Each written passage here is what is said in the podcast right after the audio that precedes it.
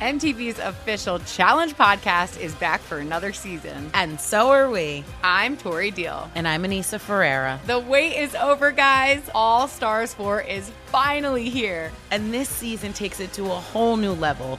Old school legends, modern power players, and ex lovers are all competing in Cape Town, South Africa for the prize of $300,000. And we're going to be right here along with you fans, covering every episode on the podcast. Listen to MTV's official Challenge podcast on the iHeartRadio app, Apple Podcasts, or wherever you get your podcasts. As the number one audio company, iHeartMedia gives you access to all. Every audience, live conversations, trusted influencers, and the insights and data you need to grow. iHeartMedia is your access company. Go to iHeartResults.com for more. Let's take a moment to breathe. Deep inhale. Extend your spine. Remain focused on what you're doing. If safe to do so, exhale slowly, leaning to one side. Inhale back to center. If safe to do so, exhale slowly to the opposite side. Find mental health resources at loveyourmindtoday.org. This message is brought to you by the Huntsman Mental Health Institute and the Ad Council. Welcome, everyone, to the Sports Illustrated Media Podcast. I'm your host, Jimmy Traina. Thank you for listening. Great show today. Adnan Virk, who is the new play by play man for Monday Night Raw and also worked for MLB Network, NHL Network, does some podcasts, worked at ESPN, uh, and is a huge movie fan. Got the Oscars this Sunday if you're listening uh, before Sunday, the 20, whatever it is, 6th. Um, a lot of talk about his career, joining WWE, firing from ESPN, uh, bouncing back, having so many jobs, and then tons of movie and TV talk with uh. It was uh, very, very, very, very fun conversation. So check that out in a moment. But let me first tell you that if you missed any recent episodes, if you're a gambling fan, Todd Fuhrman was on last week. You know him if you're in the gambling world. We talked about a bunch of things related to sports betting, so make sure you give that a listen. Andrew Marchand on a bunch of sports media news two weeks ago. WWE fans listening for Adnan Virk. Edge was on three weeks ago. Check that out. And then uh, Scott Van Pelt four weeks ago. If you missed any of those, give a listen in the archives. Subscribe to the SI Media podcast. And if you can rate and review, that helps as well. All right, enough plugging. Let's get to Adnan Virk right now, right here on the SI Media podcast. All right, joining me now. This is usually where like I list the jobs, but if I think I, I think if I did that, it'd be here till about May. So we'll skip it and we'll go through it when we start getting into the conversation. His latest job is the play-by-play man for Monday Night Raw, WWE on the USA Network. Adnan Virk. Adnan, how's it going? I'm doing great, Jimmy. Uh, first time, long time. I'm glad we finally get to catch up. You can ask whatever you like. We're going to go in different directions, but I'm going to give you my feedback first. So my favorite episodes have included Robert Flores, Lauren Shehadi, my teammates at MLB Network, Van Peasy, great, talking about bad beats, James Andrew Miller, the HBO book. You and I share a kinship and an adoration of The Sopranos and the Larry Sanders Show. It's one of the all-time great shows. And So of course, underrated. I, oh my God, I, I listen. I tell people they're like, "Wow, it was before my time." I go, "You know, that's like Beethoven was before my time, but I can still appreciate it. Hemingway was before my time. I can go back and read The Old Man of the Sea. Yeah. Larry Sanders is the best. So I, uh, I'm eager to finally chat with you. I hope things are well. I, I really appreciate that. It it's always bizarre to me when someone actually listens when I hear that someone actually listened to the podcast. I still think there's like four people listening when I do this. And, and I, I mean, and I've written a column for SI for like, you know, 15 years and I still think like four of my friends read it, no one. And then someone says something to me, I'm like, oh my God, you read it. Um, I feel the same way about my own work, so I appreciate it. It's bizarre. Um, By the way, before we get going, the Sopranos guys would have been the best ever. If it's any Sopranos listeners right now who are like me and Jimmy, listen to Schirripa and Imperioli when they were on Jimmy's pod. You should obviously listen to their pod, Talking Sopranos, but those guys were great. Yeah, they were really good. That that turned out, you know, it's one of those things where you have them on and you think, what don't we know about the Sopranos? Like, what can we possibly discuss that people don't know about? You know what I mean? Um, and it's, you know, my dream interview is probably Larry David. And even with him, you know, everyone knows the show's not scripted. Everyone, you know, it's hard to get some, but I thought Imperioli and um and uh Steve Schirripa, Schirripa did it. yeah. They they they did a good job when I had them on um last summer. So I was impressed with that. And then Larry said like Larry, I can get into a whole thing on Larry Sanders. Um, but I'll just say this: if you know, I went back and rewatched it during the pandemic when we were quarantined. It holds up. Oh yeah, definitely holds up. So. It's one of the few shows that the finale is the best episode of the entire show.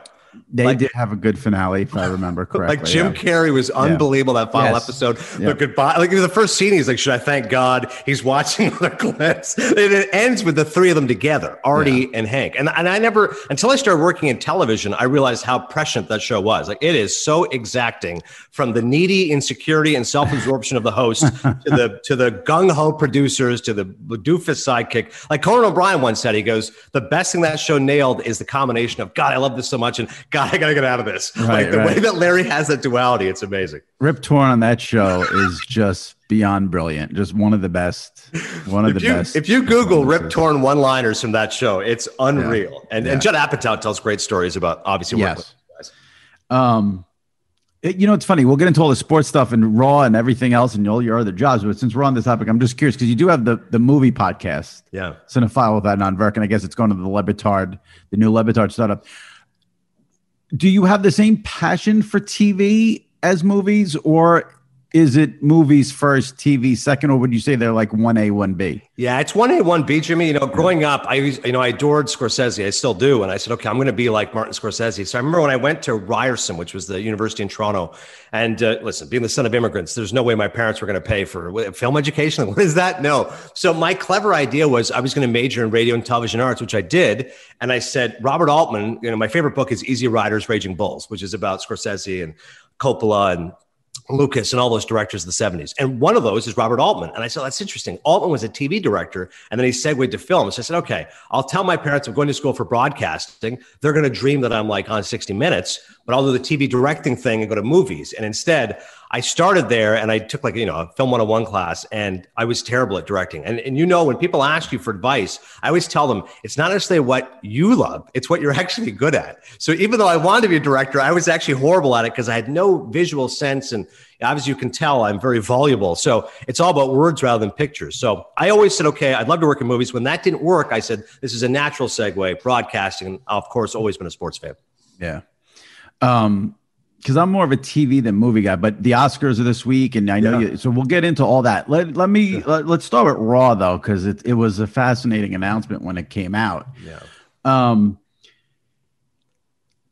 I mean, you know, I love you know one of my one of my good friends who I've had on the podcast a bunch is Kyle Brandt, and I love yeah. I love the trajectory of someone's career. You know, he was on the Real World, and then Days of Our Lives, Rome, and now Good Morning Football. You started ESPN I mean, going through it, you covered everything there MLB, college football, college basketball, talk shows. And now you got MLB Network, DAZN, Monday Night Raw. Yeah. Did you, eh, when, when, when the Monday Night Raw thing came up, what was your first reaction? I love the fact that when you say it, I'm still as astounded when you actually say those words. Yeah. I'm like, I'm still dreaming, Jimmy. This can't actually be true. Um, the way it went down is, you know, Nick Khan was my longtime agent at CAA, and of course, he's now the president of WWE. And, and you know, this is a relationship business, so you have a good relationship yeah. with somebody that means something. And when Nick left, you know, I spoke to him and thanked him for all he did for me and my family. I'll always be so grateful to Nick and his stewardship and mentorship. And and I said something to the effect, "Hey, if there's anything for me, you know, let me know." And he was like, "Yeah, okay, sure." Never thinking it would come to fruition. And I, my understanding is the WWE Brain Trust wanted a new voice, wanted something different. And Michael Cole, who in addition to being the voice of SmackDown, is obviously a part of the Brain Trust. And he was talking with my agent Matt Olson, who in many ways is Nick's protege, and said, "Okay, you know, who's a guy in your roster you think might be able to do this? Okay, what about Adnan? Hmm, that's intriguing. Uh, you know, has he done anything like this? As you said, a lot of things at ESPN, virtually everything. So they sent some stuff I'd call boxing into zone, et cetera. And then I went to the audition. But to your point, it's one thing to say, oh, there's mutual interest. It's another thing to think you actually get the job. Like when right. I flew down for the audition, you've done this. We go to jobs you go, well, hey, why not? Like, it, why wouldn't you at least try this? Um, but I called a few matches and, and everything seemed to work out. And, and when they actually called and said, You got the job, I was floored. But to your point, it's also about managing everything. We're in a very tricky time in the world in terms of COVID, traveling. I have a full time job with Major League Baseball. So I was like, All right, how are we going to do this that I'm able to travel and overcome quarantines? As you can see in the last month and a half, the world has improved immeasurably in America. As of April 3rd, the CDC said if you're fully vaccinated, you can travel domestically without quarantining, as I am. So it's been a lot of excitement and elation mixed with uh, trying to balance all the different balls in the air. But when it, the news actually came to your point, um, I felt like I was jumping out of a birthday cake. It's clearly the opposite of Marilyn Monroe. But imagine, imagine, imagine keeping that surprise. I, Jimmy, I told five people, my parents. Well, so tell me, so the, the announcement came out a week ago. Let's see, Monday was April the, 12th. Was okay. So the, Yeah. the 12th. When did you know you got the job? Was Uh, so I auditioned February 5th. They told me end of February you got the job, but then I had to get MLB to sign off in March. So that took some time, the quarantining, the vaccination. but WWE basically said the job is yours if you want at the end of February. yeah, if, I'm, if I got and that you right. kept that a secret till April 12th. That's impressive in this business. That's I was about to say, isn't it? Like I was joking. I said I told Yeah. my parents, my brother, my wife, and one of my kids. I have four kids. I told one of them. I said you can't breathe a word to it. So to your point, in this business, that's pretty wild. Yeah. Um, couple of so a couple of things on the WWE gig. Um, well, well, tell me first, what is your history as a wrestling fan? Like, Sure. were you in it? You know, Saturday mornings in the in the eighties. I don't even know if you were born in, the eighties and Saturday mornings when they had it on. But like, where did it start? Where did it end? Where did it pick up? Take me through that. Sure. Well, as a kid, I was certainly a rabid fan. I mean, I wish my dad still had the Hulkamaniac shirts I had as a kid, but me and my brother would watch it all the time. And I'm sure anybody who has siblings listening knows what it's like to replicate moves and imitate it. And being Canadian, I mean, I'll never forget uh, the, the WrestleMania 6 at Skydome when it was Hulk Hogan versus Ultimate Warrior. I mean, I remember at the time that was like the highest rated event, most fans ever at an event at Skydome. Like it was, it was breathtaking what a spectacle it was. Yeah. Demolition, my favorite tag team. But like that, I mean, that era is unreal. I mean, particularly Hulk, Ultimate Warrior. I mean, Ric Flair. I mean, that that whole generation of of stars. I think anybody my age loves and adores.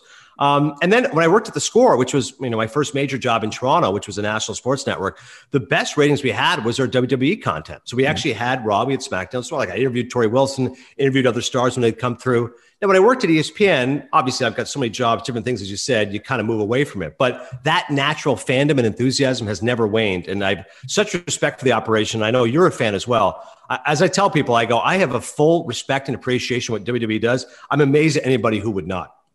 You have give me an all time favorite like storyline that that sticks with you? Well, I mean, listen, anything with Bobby the Brain Heenan, I just thought he was such a mastermind. Like, I just, I would watch it. I go, this guy is so clever the way he's manipulating everything. I just thought his smarts was great. I mean, maybe it's a Probably- little, yeah, go ahead. Probably the best to ever do it from a Yeah. broadcasting standpoint. In, Oh in yeah, wrestling. I thought he was amazing, and that that was always interesting to me. Is like as a little guy, I wasn't saying, "Hey, I wish I was Tito Santana Right. and nailing a flying forearm." I was more like, "Man, J- mouth of the South here." Like Jimmy's heart is unbelievable. Like just, I love those guys. The Ted DiBiase, right, Million Dollar Man, the way they pulled the strings. Loved Yeah. all those guys.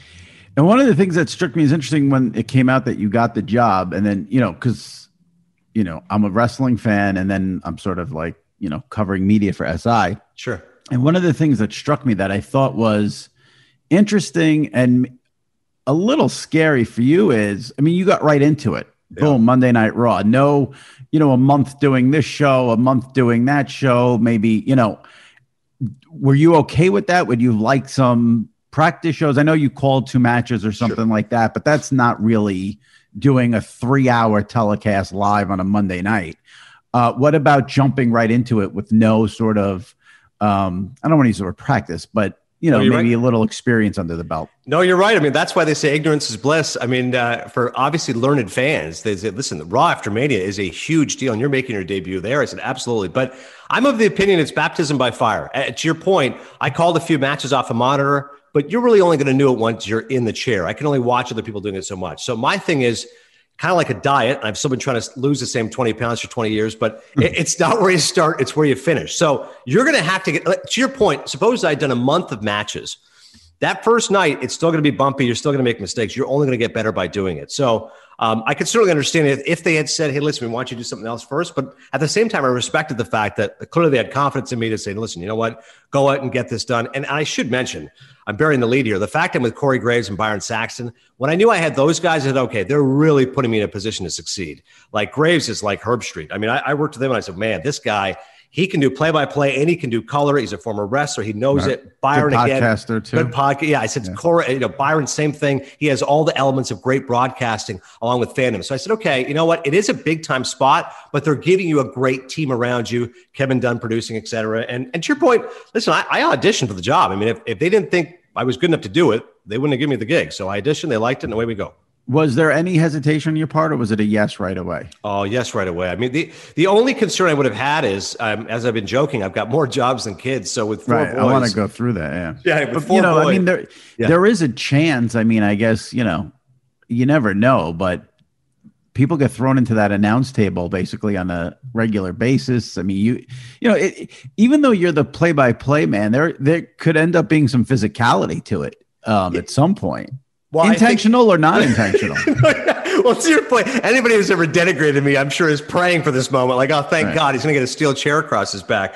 But to your point, night one, when Drew McIntyre got thrown to the table, I did not know that was coming. And, and you can watch the tape. You will quickly see Corey and Byron bailed. And I, as an idiot, didn't know any better. I just hung in there. Meantime, this Scottish warrior is landing on the table in front of me. So night two, I realized when they come, you got to run. So little, little different than being in the studio at Baseball Net, MLB Network in Secaucus, right? Yeah, exactly. Dan Yeah. Plesac is not going to throw me to the wall if he disagrees with my opinion, or Bill Yeah. Ripken or whomever. So it was definitely jarring, but fun at the same time. And, and to your point, when you get opportunities like this, you got to say yes. You and I know how fickle this business is. These these rarely come around. Just say yes and figure it out. Now I know Michael Cole was sort of the catalyst in getting you the job. Have you met in person, face to face, face Vince yet?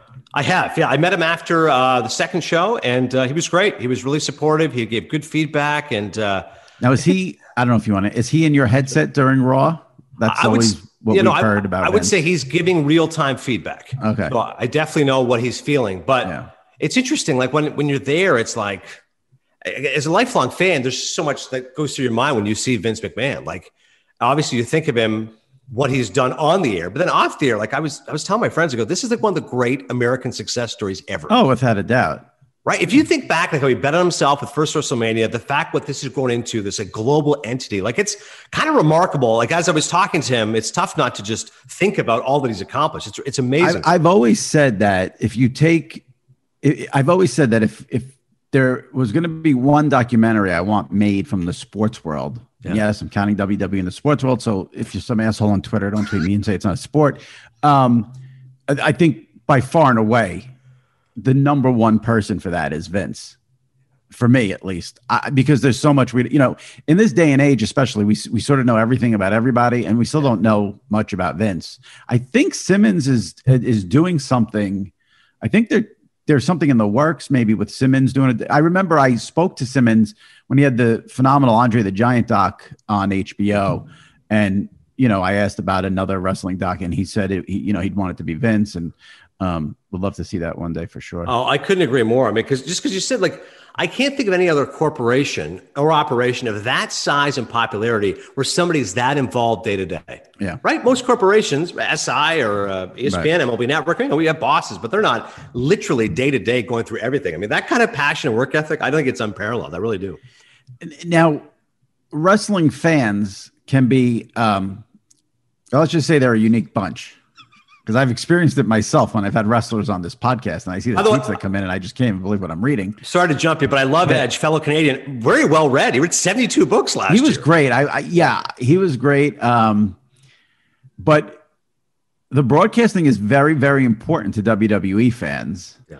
and listen i've said this a million times anyone who's calling anything any play-by-play person analyst don't check twitter don't look at twitter Yeah. stay away it's not worth it um, but wrestling fans are sort of another level have you experienced any positive i don't know if i haven't checked so i don't know if it's been positive negative Sure. it's only been two weeks so for me i'm not going to like write a column off someone doing something for two weeks but Yeah. obviously fans don't care have you checked feedback and if so what has it been like So it's so funny. One of the, the great pieces of advice Michael Cole said to me is, listen, whatever you do, please don't check social media. And I kind of nodded and he goes, no, he goes, I'm serious about this. He goes, because no one listens and then they check it. And either way, Jimmy, it's not good. If they say you're great, well, that, that doesn't matter. If they say you're awful, that also doesn't matter. Like there's one man's opinion who matters. So don't Yeah. don't lose sight of that. What was funny is this: I get home and I took Michael's advice to heart, and I'm talking to my wife. She's how'd it go? And I said, you know, I thought I did all right. Now I made some mistakes, certainly some stuff I'd like to get back, but but Corey and Byron were great. I think I'll get better. I thought this was good, and and I'll, I'll only really get better by watching it. So when I, I rewatched the whole show, I watched start to finish. I haven't yet for the second one, but I will.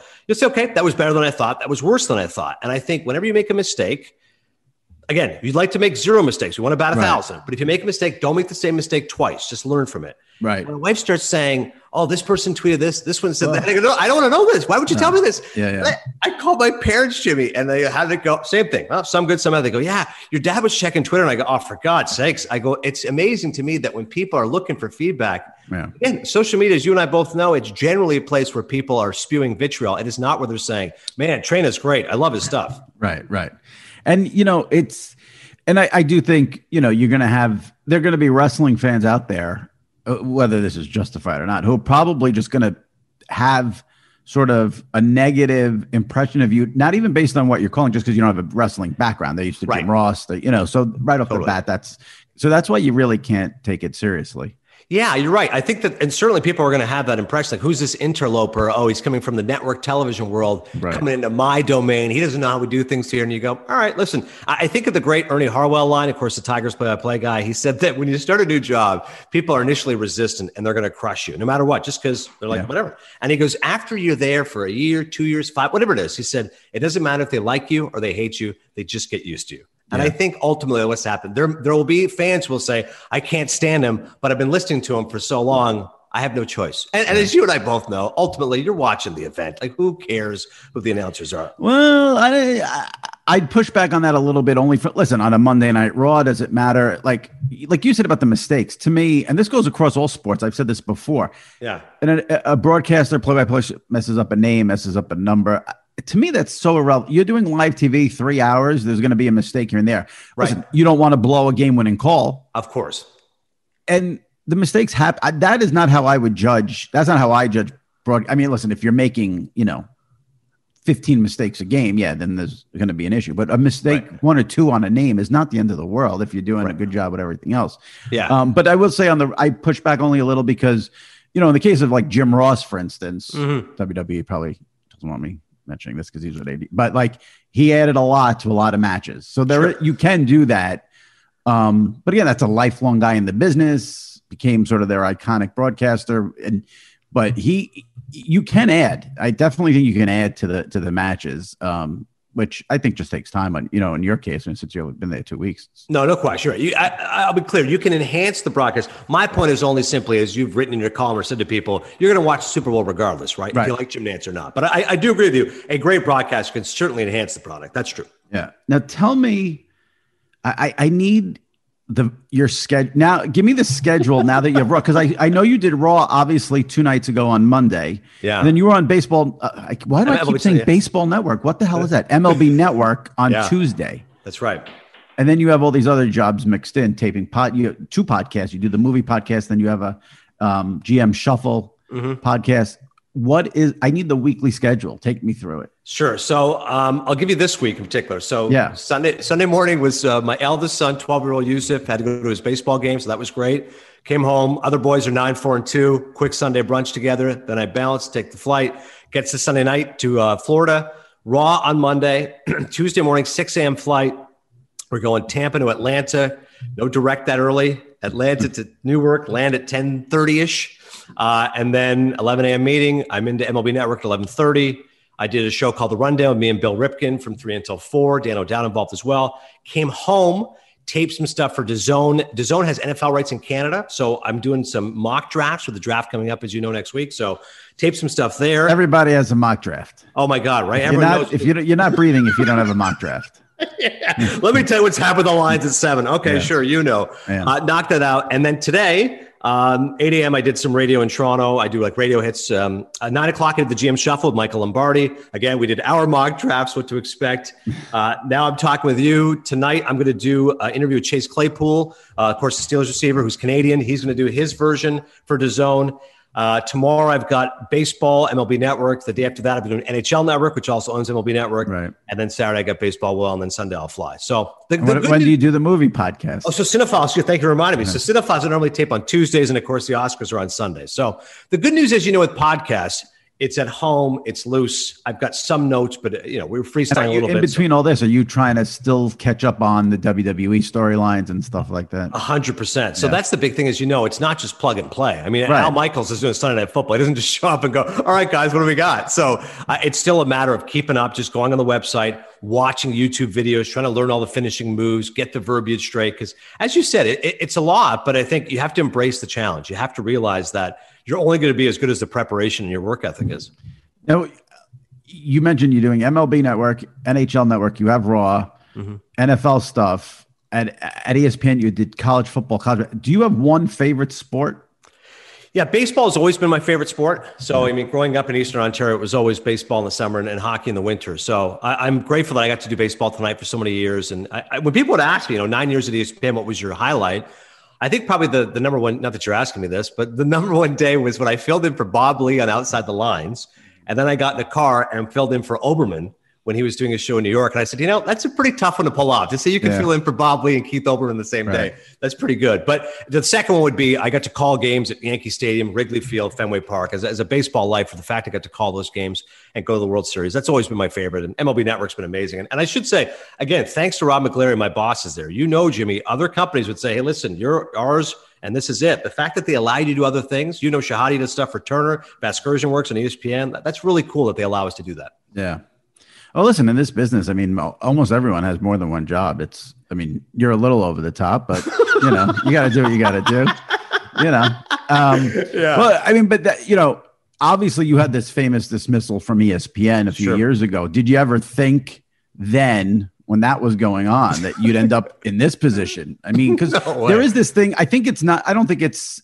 It used to be where, like, you know, if you were in sports and you didn't work for ESPN or you were let go from ESPN, it's the end of the world. No Yeah. one moves on. But we've seen it now over and over with, you know, Dan Patrick, Eisen, et cetera. There is life after ESPN. Yeah. Um, but you've really added a ton to the resume. So, what you know, when that happened, did you ever think you'd get to this this point? No, no way. I mean, it's beyond my wildest dreams. I mean, at that point, it's just okay. Take a deep breath. Let's get through this. You know, faith, family, friends. All right, how do we get through this? And I think the biggest thing is what people have told me.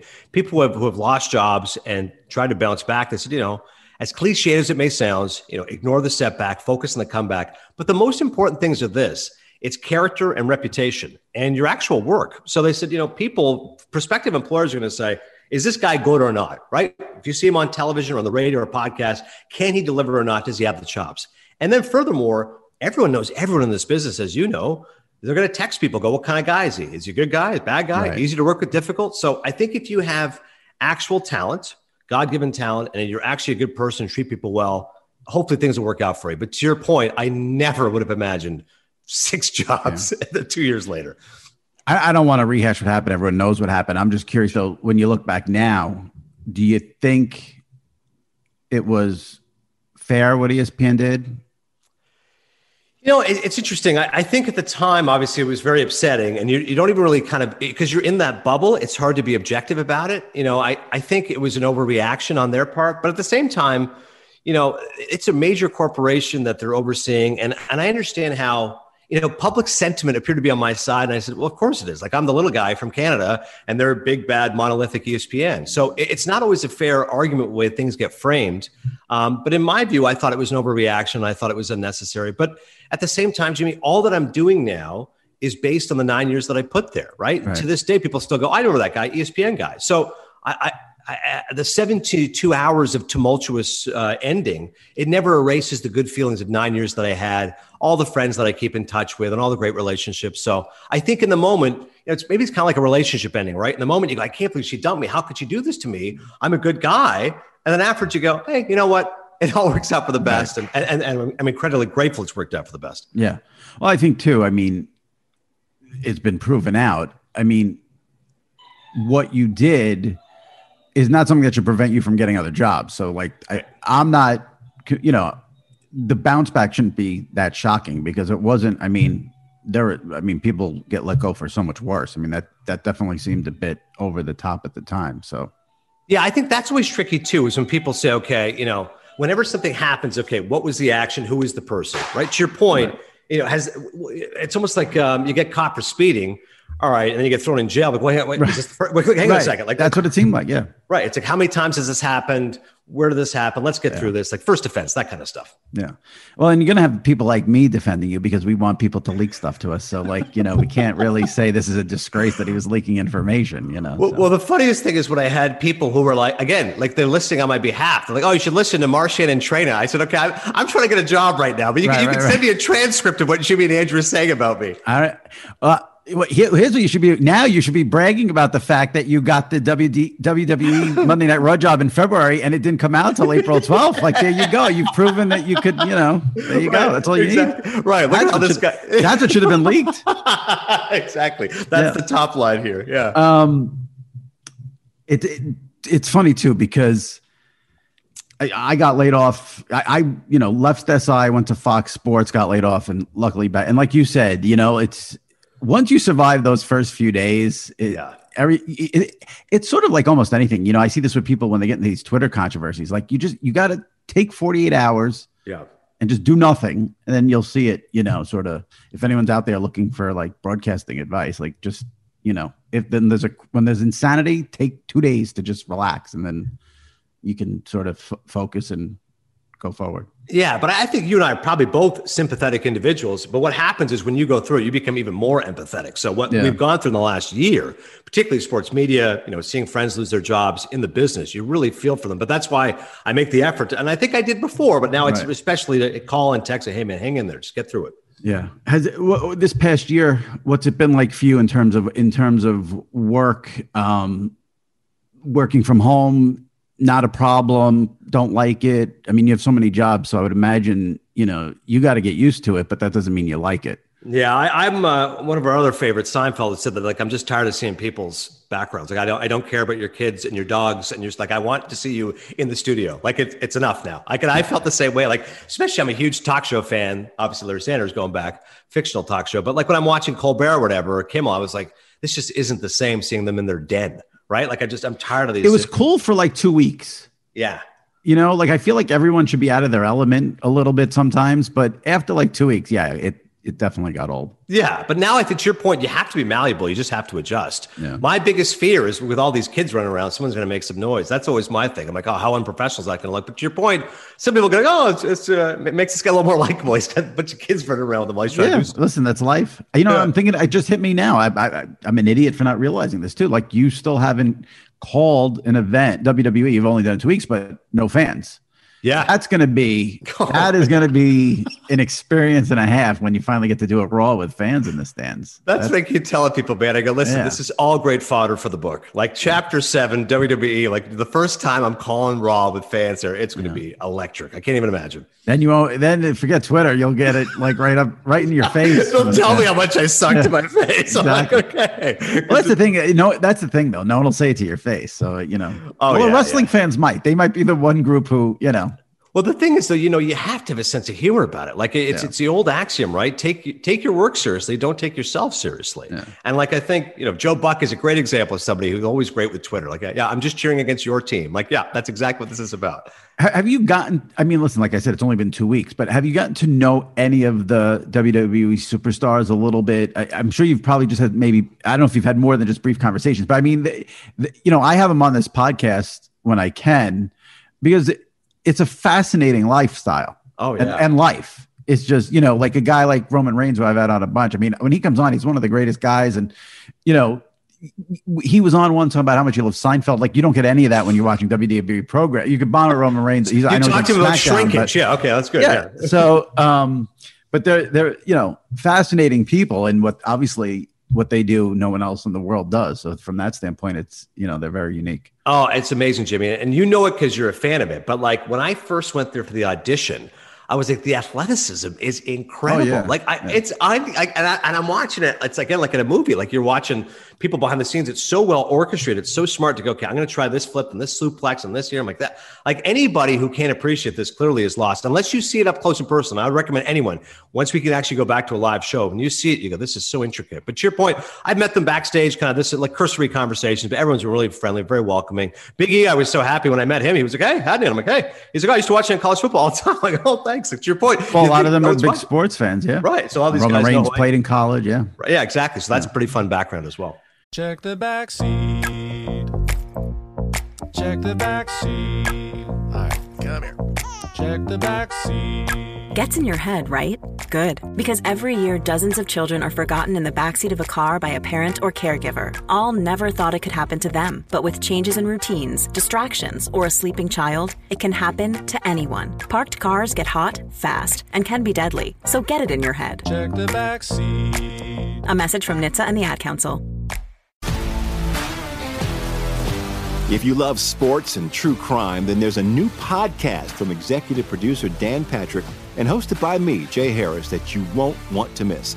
Playing Dirty Sports Scandals. Each week, I'm squeezing the juiciest details from some of the biggest sports scandals ever. I'm talking Marcus Dixon, Olympic gymnastics, Cain Velasquez, salacious Super Bowl level scandals. Join me on the dark side of sports by listening to Playing Dirty Sports Scandals on the iHeartRadio app, Apple Podcasts, or wherever you get your podcasts. Hey everyone, this is Molly and Matt, and we're the hosts of Grown Up Stuff How to Adult, a podcast from Ruby Studio and iHeart Podcasts. It's a show dedicated to helping you figure out the trickiest parts of adulting. Like how to start planning for retirement, creating a healthy skincare routine, understanding when and how much to tip someone, and so much more. We're back with season two of the podcast, which means more opportunities to glow up and become a more responsible and better adult, one life lesson at a time. And let me just tell you, this show is just as much for us as it is for you. So let's figure this stuff out together. This season, we're going to talk about whether or not we're financially and emotionally ready for dog ownership.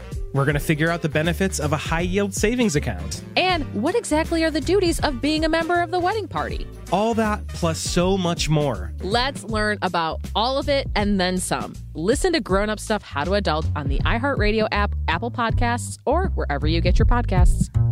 Grown up stuff.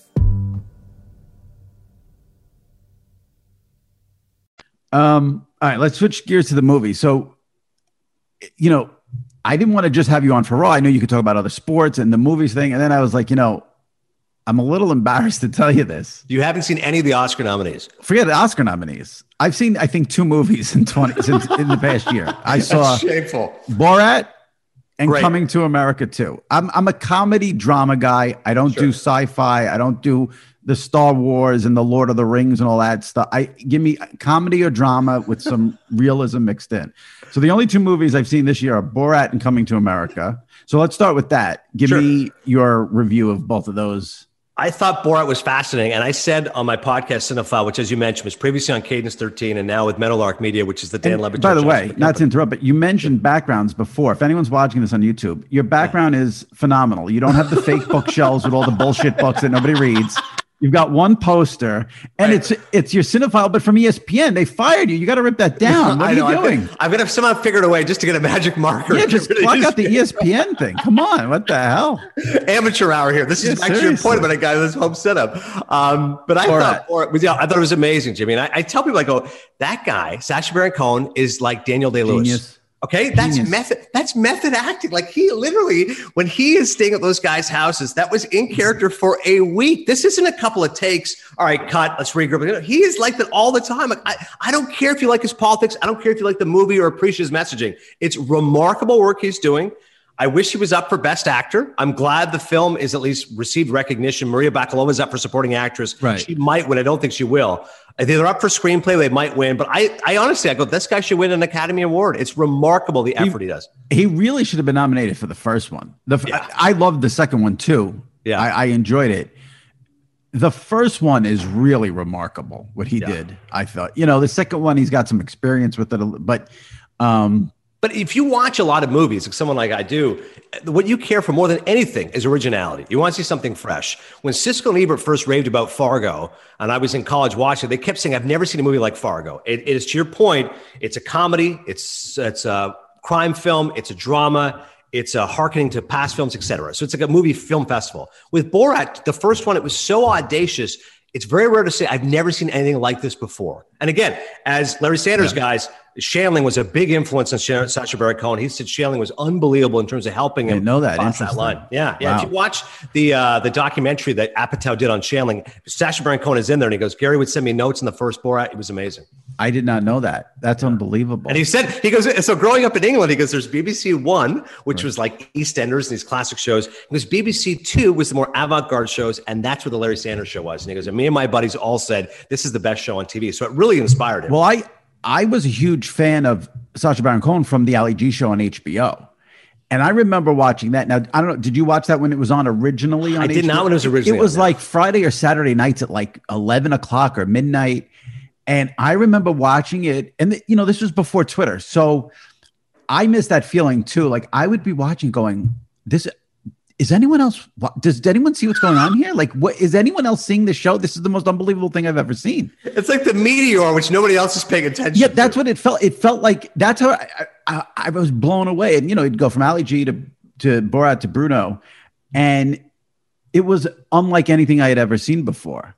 And th- so when I I knew Borat would be good just based off that, I had no doubt. And you know, you don't want to do that sometimes because things don't live up to the hype. That obviously exceeded the hype. Oh yeah, and the funniest is when you actually see him in interviews, he's so eloquent and articulate and passionate. You go, wow, you know, it takes an intelligent person to play the fool, right? Yeah. You can't go the other way around, but he can really dive into it. Before coming to America, you mentioned them, so I'm just curious. Were you were you because you're so into movies? Were you a big Siskel and Ebert guy? Were they a big Oh my influence god! on you? guys? I, I, it's, it- it's, when people ask me my favorite TV shows, I'll start listing through Curb Your Enthusiasm, Larry Sanders Show, The Sopranos, Homicide: Life in the Street, Siskel and Ebert. They go, wait, what? I go, that's one of the greatest television shows ever. And you know this in the media beat. Are you? You can't throw a stone five minutes and go, that show's influenced by Siskel and Ebert. Crossfire, First Take, Right. First Things First. It's all Siskel and Ebert. One guy's arguing here. I, I go back and watch old clips sometimes. If you watch them arguing about the Doors, it's amazing, and it, it, it formed so much of my education as a as a cinematic fan because they were so passionate, and you could honestly see both sides of the argument. And when they really agreed, like do the right thing, Hoop Dreams, like they they were champions for films like that. So it's funny you say that. I went, I did, I went back into the rabbit hole and watched a bunch of them. A couple of, oh, you know, what I did, I did it when Coming to America came out because I wanted to see their review of the first one. Yeah. One liked it and one didn't. And then I watched a, a bunch of their reviews. Uh, you know, I'm a big Howard Stern guy, so I watched their review of Private Parts, which was fascinating to see. They, they love Giamatti, right? I think they nailed the fact, hey, this pig Yes. vomit guy's great, and Giamatti Yes. and no one knew who he was at the time. Correct, yeah. yes.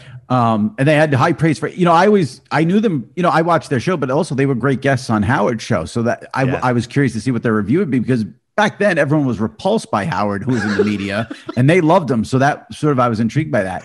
Yeah. Um, and yeah, like uh, th- that show was for that time was really, really uh, groundbreaking and, you know, all about chemistry, all about Right. chemistry. Right, and hugely influential. And the fact that like they're literally, I mean, the, the catchphrase I still remember: the balcony is closed. The fact that two thumbs up took off, and some people like despise them among film criticism because they said, "Listen, we're used to these long form, elaborate pieces from Pauline Kael and Andrew Sarris, and now it's being reduced to two thumbs up." Like we are dumbing down society. it's kind of like the way the way Twitter has done this now. You go, that's what I do with Cinephile. It's like I, I am elaborate. I want to be as garrulous as possible talking about these reviews. I don't want 12 seconds. I don't want Rotten Tomatoes give you 83%. That means it's good. So I think Siskel and Ebert, they were unfairly criticized. If you read Ebert's print reviews, they were amazing. Like he can go, you know, he'll let you 10,000 words Yeah, on yeah. Taxi Driver, Yeah. and it's really, really exceptionally well written. But their chemistry, to your point, off the air, not always close friends. Like there's a great documentary on Roger Ebert which they call cut and they start sniping at each Oh, yeah. other. You keep screwing this up. You keep doing this. I was like, all right. So it, it was genuinely animosity was there as well. There's great outtakes of them on YouTube. Oh, if, if yeah, if so you're listening mad. and haven't seen it, yeah. so coming to America too, what was uh So high expectations, like That- all of us. I think And then we're gonna be on it- the same page And then you see it and you go, okay. And, and then I was lucky enough, you know, I got to see the screener ahead of time because I interviewed, I interviewed Louie Anderson, who by the way was great. He was on the podcast, a wonderful guy, really salt of the earth. And um, he's not in it nearly enough for my liking. But anyways, when they, you know this, when they give you a screener and they give you a couple interviews, you go, okay, well, human nature, you don't want to crush the thing now. They did give me 20 minutes of Louie Anderson. And then I watched the movie and I go, all right, all the best jokes are the rehashes and retreads of the original. So anytime a sequel comes out, the key is you have to have the DNA of the original, but then extend it and add in new information. And I thought The, the the callbacks, the barbershop scenes, of course, incredible. We could have a whole movie of that. There's a movie called Barbershop inspired by what Eddie Murphy did, but I thought the new material wasn't enough to carry it. It felt a little softened and diluted. Feel like we just became best friends. just in this moment right here. Because what happened was I got the I mean, I was waiting for this movie. I think Eddie is the funniest person of my lifetime. Yeah. I was waiting for this movie. Obviously, the first one's one of my, you know, favorites of all time. Yeah. And I got a screener. I did a giveaway in my column in Traina Thoughts. Yeah. Watched the movie and was like, oh boy. And I couldn't tweet about it, which, you know, in this day and age is like, you know, not being able to breathe. Right. Here's my uh, here's what bummed me out the most. I felt like Eddie was barely in it. Yeah. He was not What the star the doing? movie. He should be in every scene. Right.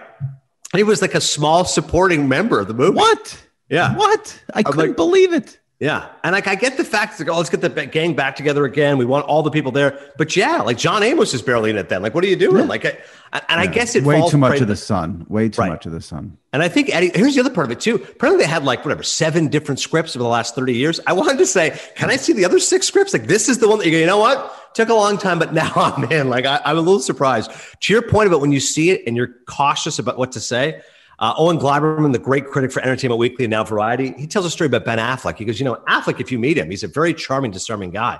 But I had to be honest about his reviews. So he goes, you know, I'd meet him, we'd be talking, and I'd be like, man, you really crushed Daredevil, huh? you really hated Gigli, huh? And he goes like, these guys are reading it, but to Affleck's credit, he knew. He just Yeah. like, and Gleiber was like, I got to do it, man. And he goes, and when Argo was made, I said, Ben, this is you. You're such a smart guy. You're a great director. Acting, you weren't getting good roles, but That's funny. it, just imagine if you and I meet Eddie Murphy one day, and he goes, oh yeah, so I heard what you said about the sequel. Um, give. I'm I'm slightly distracted because I just saw a tweet that uh, New York has officially now signed the bill that will bring mobile sports betting to New York. So I want to jump out of my chair and start celebrating. I was but I'm about going to to try say, to I've keep heard- it professional. I- I- listen, bad beats. You and Van Pelt. I heard Yeah. it. Yeah, yeah. Um, besides Godfather 2, what, since we're talking about coming to America, what's the best Sure. sequel of all time? You can't say The Godfather 2, though. But to say because that is the correct answer. You All know, right, that's- I think I think Empire Strikes Back is pretty good. You know, I think they actually did a really good job with that in terms of you know trying to have the elements of the first one a little bit darker and go in a different direction. You know, it's really hard, especially with comedies. Like I find, I think Back to the Future Two, I actually think is reasonable. I don't think it's as good as the first one, but I think it has good elements of science fiction and still elements of the love in the story. But it's oftentimes you just focus on the negative ones. Like you know, Fletch Lives, I guess, is all right. Caddyshack Two is memorably awful. Like it's a very short list. It's Godfather Two, Empire Strikes Back, Back to the Future Two. That's about it. I'd give you I'd give you a sequel I like, but you'd probably hang up the Zoom. Grease 2. Michelle Pfeiffer. Love it. Dancing on the ladder. Great. Well, listen, Adrian's Med. If that's your rationale, Jimmy, then I can accept it. If you I love actually it. try to describe the cinematography and the storytelling, like no, No, no, no, Michelle Pfeiffer, I'm in. Yeah. Well, that was like, Med. oh, you got to look at, no, you got to look up. Cool oh, Rider. Oh my God, that movie was uh, we got to. I, I think it's Roger Ebert's review of Michelle Pfeiffer in The Fabulous Baker Boys. It is. You got to look it up. I'm, I'm messing it up, but the first Oh. couple lines were Michelle Pfeiffer in a tight red slinky dress dances on a piano. The rest of the movie is also quite good. It- it's one of the most famous. Roger would ever. not get away with that review in 2021. That's for No, sure. there's no way. Um, give me. I don't. The Oscars are Sunday. I don't Yeah. care about what's nominated. Give me Sure. your. Th- give me three movies in the past year that anyone listening to this podcast needs to watch. I'm glad you said that because I get confused. People say the Oscars Sunday. What should I watch? And I say, okay, do you want me to tell you what's going to win, No, or do you want I me to tell you what I think is good? What yeah. you think? Three, yeah. Yeah. So Sound of Metal, I think, is remarkable. You've got to see it. Uh, it stars Riz Ahmed. He's an incredible actor. He was in the show the night of, as you said, as a TV guy. I'm sure you saw the HBO limited series, John Turturro. Originally, our boy Gandolfini was going to do it. He passed away. Turturro comes in. Riz is amazing. He plays a heavy metal drummer who suddenly loses his hearing. And uh, I don't think there's a lot of great films about being hearing impaired, what that's like. Remarkable performance. You know, he learned sign language, got into that world. It's very, very immersive. Since you're a comedy guy, there's a great comedy called The Climb.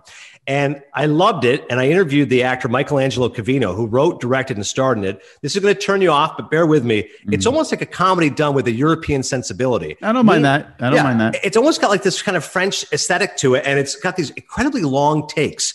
We love Goodfellas. The most famous uh, tracking shot ever is, of course, the Copa shot. There's about eight or takes in this movie. I, I talked to the guys, interviewed him and, and Kyle Marvin. I go, it was like seven minute shots. You don't see that in a comedy, such exquisite attention to detail in terms of a long tracking shot. And they go, we wanted the comedy to stay in the frame and we felt it worked. The LA Times, forget me, LA Times call it possibly the greatest bromance movie of all time. So check out The Climb. If you're a comedy guy, I think you'll really enjoy that. And, um, you know, I also really liked uh, Palm Springs. I thought was really good comedy with Andy Samberg on Hulu. But I would go with Nomadland. Uh, that's going to win Best Picture this weekend. It's with Frances McDormand. I thought it was excellent, high quality. Yeah. The Oscars, you know, there's this thing going on with award shows where basically no one's watching them anymore. It's kind of yeah. crazy. Um, and I don't know how. I, you know, I feel bad for them this year. I mean, after what we've gone through the past year with no movie theaters open, um, What's the situation now? Movie now? Do you have you been going to the have you gone to a movie theater since vaccinated or before? You- I did, yeah. So what happened was I remember when everything the world fell apart. I said to my wife, "This shows you how sick I am." I said, "I gotta get to the theater." She's like, "What?" I said, yeah, I gotta go. So before COVID, how often would you go to the theater? So I probably go like listen in my heyday pre kids. I mean, it was you know every week, twice a week, three times a week. Now I would say probably uh, with that, with kids and everything, probably once a week, maybe every other week. So with screeners, it's a big help and you can say, okay, this is on Netflix, Hulu, et cetera, or the studios will send you stuff. Once I got into the uh, Broadcast Film Critics Association, that was a game changer once they send you stuff. But as you know, you only get sent stuff during award season. So that's only, generally speaking, September to December. So if I want to see a movie tomorrow, I go pay my $14 to AMC in Paramus and I go check it out in North Jersey. So uh, but when everything was happening, I said, My "Wife, I gotta get to the theater." She goes, "Why?" Go, They're gonna shut them down. So the way back with Ben Affleck was the last one I saw pre-pandemic. Didn't see a movie in theaters for four months, which is the longest it's been in 40 years. But once we were back and to be safe, and I mean, again, I'm like you, I take it seriously. I had the mask on the whole time. I watched Tenet, Christopher Nolan's movie, which to be honest, I waited four months for a movie, would have liked a better film. It was not one of Christopher Nolan's best films, but I'm still trying to go. I'll take my kids. I took them to see Croods too. Yeah. I mean, they love going popcorn slushy, all that kind of stuff. But thankfully in Jersey, we've opened up. You know, it'd be great. You, you know what you should, I don't want to like tell you what to do, but now Please. that you got the Monday Night Raw gig, yeah. It would be great if you went back and reviewed some of the famous. There's a couple of famous wrestling documentaries. Well, if you want, there's Beyond the Beyond Mat. the Mat, yeah. The well, Bret Hart the Shadows, the Bret yeah. Hart one. I forgot something Shadows. Sure. Even the movie, the movie The Wrestler. I'm sure you watch with Aronofsky. Um, yeah. Mickey Rourke. What do you think of that? Remarkable. I, I remember I saw the, the Toronto Film Festival. I saw it with my boss at the time, and I just thought it was so brave and convincing and just immersive. And movies like that, they generally give you an out, right? At the end, there's going to be some sort of redemption. Yeah, yeah. But that scene with Marisa Tomei and him at the back, I thought it was so powerfully written when she says, "You know, I'm here. I'm really here." And he goes, "You see that? That's where I live." Like his his his only glory is when he finds he's in the ring. I mean, it's incredibly despairing and depressing, but I thought it was really authentic. He yeah, was remarkable yeah. in it. So Sunday night you'll watch the Oscars, and then Monday night you'll call Raw. What a that's a fascinating combination for someone, I must say. People tell me they go, what, what is this? Movies and sports? I said it must be some sort of fascination with escapism, right? I must just be so miserable within my own skin. I go, okay, I've got to get out of me and go look at the movies and the sports. But you're right that there's not many who can pull off that kind of double. Yeah.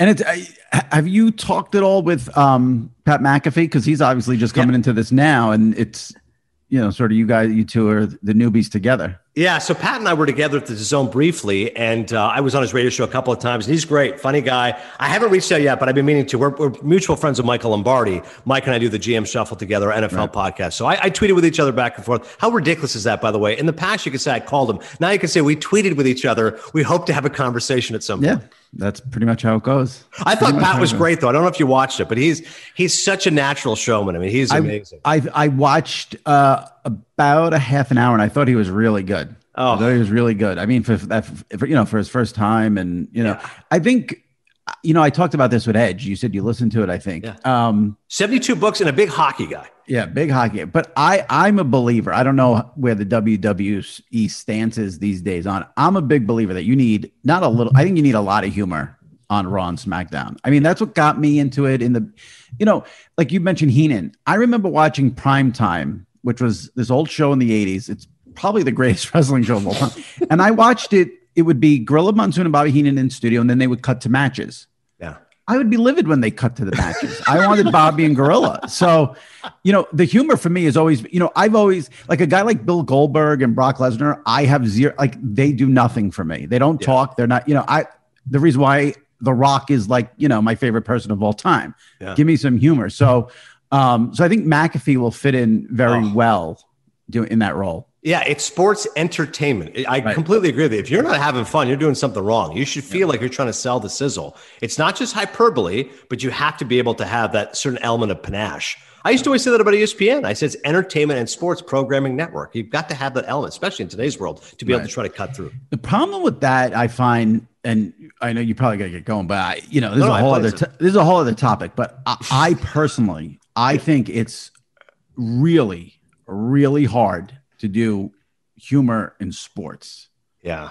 I would say 95% of the time, it's a complete disaster. so wait, you were not a fan of Dennis Miller on Monday Night Football. I mean, that was so long ago that I don't even really remember it. I probably would have liked it just from the train wreck aspect of it because I, you know, I'm down with that too. Um, but when when traditional sports companies try to be funny, Yeah. it's a very very fine line there. It, you know, I guess it depends. Is it live event or is it studio? I well, got- here's the thing that, and I, I'm a guy. I'm more into the dry. Like I love Van Pelt because it's a dry humor. Right. Um, you know, th- a lot of it is sort of like over the top or yeah. obvious humor, and then it's like, eh, you know, like. Grown like even like like the jokes last like Tuesday night. Then you know everyone was outraged about the Raiders tweet, and then people were like trying to like, of course, dunk on it, and then try to be funny about it. It's like you're all saying the same thing. There's not, you know, Yeah. hard to do sports humor. I think. Well, I knew that, especially with Sports Center, like it went from an era of everyone had a catchphrase, like you know the heyday Right. of the '90s. I mean, I adored Olbermann, obviously Patrick, um, you know all those guys, Stu, Rich Eisen. And then when I was there, it was almost like, hey, listen, you'll actually stand out if you don't do that. If you're actually a legit sports fan who's knowledgeable and insightful, that will do better for you than if you've got a one-liner every 10 seconds. Like that's why I think a guy like Steve Levy is so great. Leaves, I mean, he's a friend. I'm biased, but I just think he's always just been a great, passionate broadcaster. Yeah. Well, the one-liners are good if they're if they're different, you know, and, Yeah. and you you know, I mean, you could probably do you could probably drop so many movie references into a Oh. Monday Night Raw. It would be, you know, I've I've done a handful so far. Yeah. So the people are keeping track of you're like, all right, million dollar baby. I heard make him an offer, you don't refuse. Right, Vito right, Corleone. right. Like, I'll get Hey Now in next week for us. We'll get Larry Hey, Sanders. All in. right, hey now would be great. I love a hey now. Poor Hank. Poor Hank. So abused. I'd say Hank. I mean, God, they, the, Hank's Night in the Sun. I don't know if you watched that one again, but go back. He gets to fill in for Larry because he's sick. Yeah, yeah, It's yeah. one of the greatest episodes ever because he gets a big head, he's delusional, and he gets right back right down the size. The roast is an amazing episode where Larry's getting destroyed. That's season five. The book is a great episode, season five. I hope anyone listening to this goes back and watches some of the Larry Sanders show and Sopranos favorite episode. I don't know actually your favorite episode. I'm going to say long term parking. Go ahead.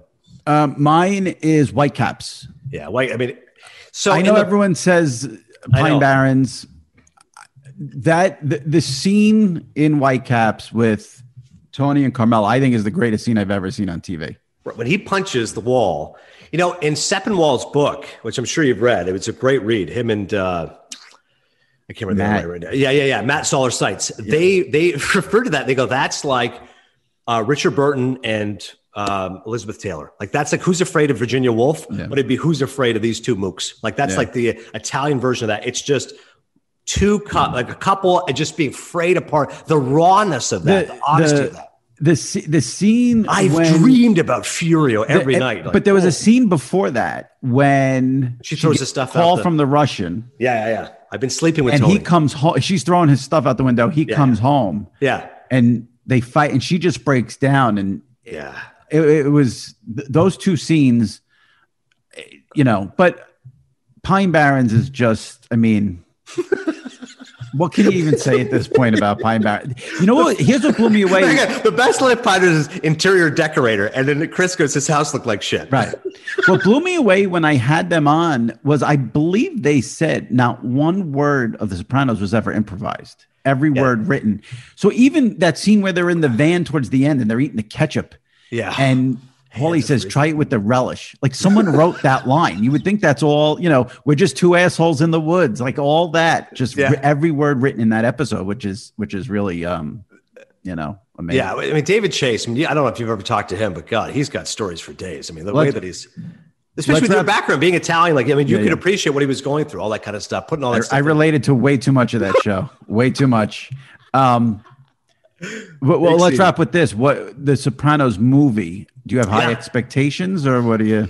I'm a little bit concerned just because, again, as we've discussed with sequels, whenever there's time separating, it's hard to recapture that DNA. And so much of the show, and I watched a lot during the pandemic, like everyone else, was that Gandolfini was such an integral part of it. Now, Yeah. it's interesting what Chase said. Tom Fontana, who I love, whenever, and I don't want to get upset people, but The Wire, The Wire, okay. When I tell you, I go, Homicide Life on the Street is the show that I love, the Baltimore cop show that David Simon did before The Wire. Mm-hmm. Tom Fontana is the guy who did that. You know him from St. Elsewhere and Oz, which is one of the great shows ever.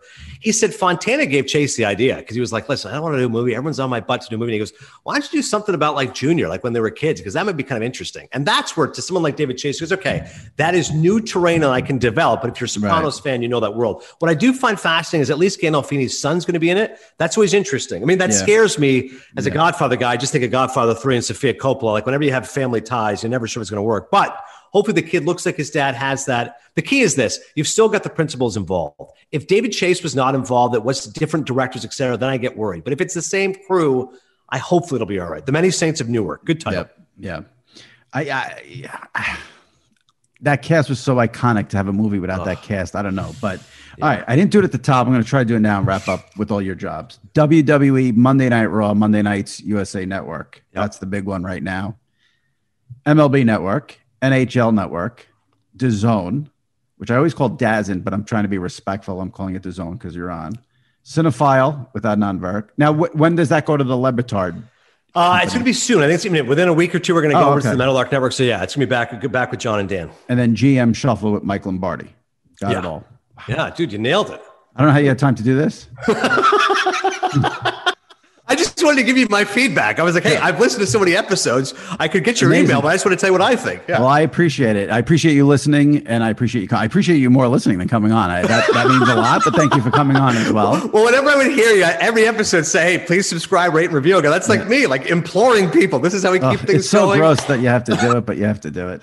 And even like you'll do the previous episodes. Deitsch does the same thing. I can't Yeah, yeah. humiliate myself. Previous episodes included this. He was great. Yep. Last question for you. When Yeah, yeah. Eisen said to you, this is before Yeah. Curb, he Mm. said, because he'd seen them all, right? And he goes, Yeah, yeah. Jimmy, there's one episode in particular that's going to be iconic. Which one do you think he was referring to? I, I think he talked about. I think it was probably the the stupid hat, the um, Okay. "Make America Great Again" hat. Oh, okay. No, no, because you said to him, there's going to be a Trump joke for sure. Yeah, I'm yeah, yeah. And you go, I predicted Yeah. it. And you tweeted it. You go, see, I told you. I called it. Yeah. But he said, he goes, Jimmy, I've seen all the episodes. There's one episode in particular that I think is going to be iconic, like Yeah. Palestinian chicken type level. I don't know what episode he The meant. two, uh, yeah, because the, for me, the episode with the MAGA hat was iconic, and the, the, then there was the one where people thought Jeff was Jeff was um. Harvey Weinstein. Weinstein. That was the best laugh of the year. Oh my god! when she looks at him, you son of a Yeah. bitch. And like, oh Yeah. my God. And one thing now, one thing I'm a little disappointed in. Um, Kyle Brandt from Good Morning Football had Jeff Garlin on his Ringer podcast this week. Yeah. And Jeff said they only do COVID stuff in like the first episode of the new season. It's not like a whole season of COVID. Which listen, I. I don't blame them for not wanting to do a whole season of COVID. They want to do you know Larry Shtick. Sure. But the COVID, I think, is just what he said is just I think in the first episode. So Okay, that's I had high hopes for like Larry, like with the six feet apart and the hand sanitizer and the masks and the you know.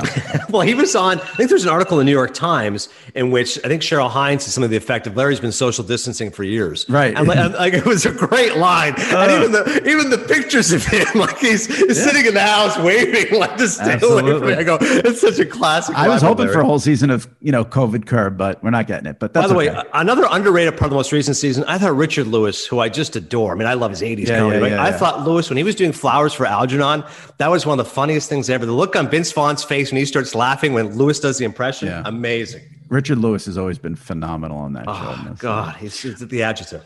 All right, take it easy and uh, be careful with that announce table. You never know who's going to come flying through. It'll be I take a MLB st- Network the next night, and, and you know.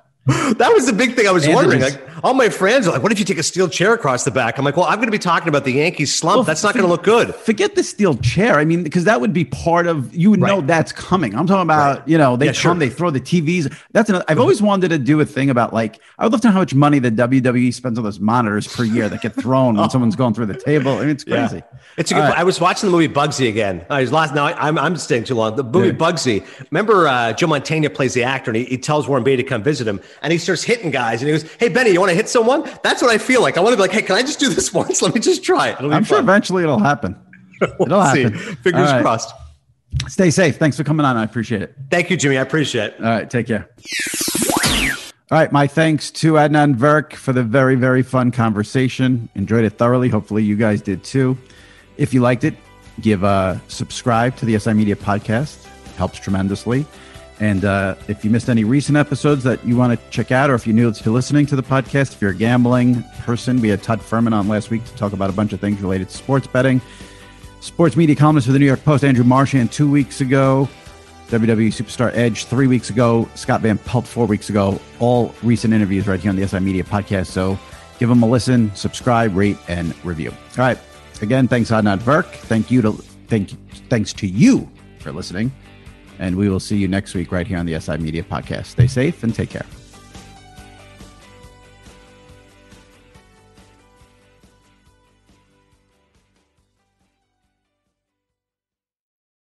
MTV's official Challenge podcast is back for another season. And so are we. I'm Tori Deal. And I'm Aneesa Ferreira. The wait is over, guys. All Stars 4 is finally here. And this season takes it to a whole new level.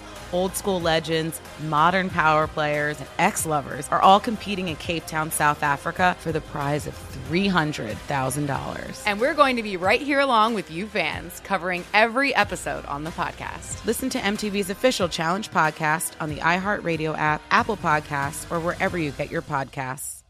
My name is Ariel. I moved to the US at 19. I spoke no English and I struggled finding job opportunities. Everything I have, I owe to the Adult Literacy Center and getting my high school diploma at age 22. It was an honor helping you achieve your greatness. Now you're helping others achieve theirs. It inspires me.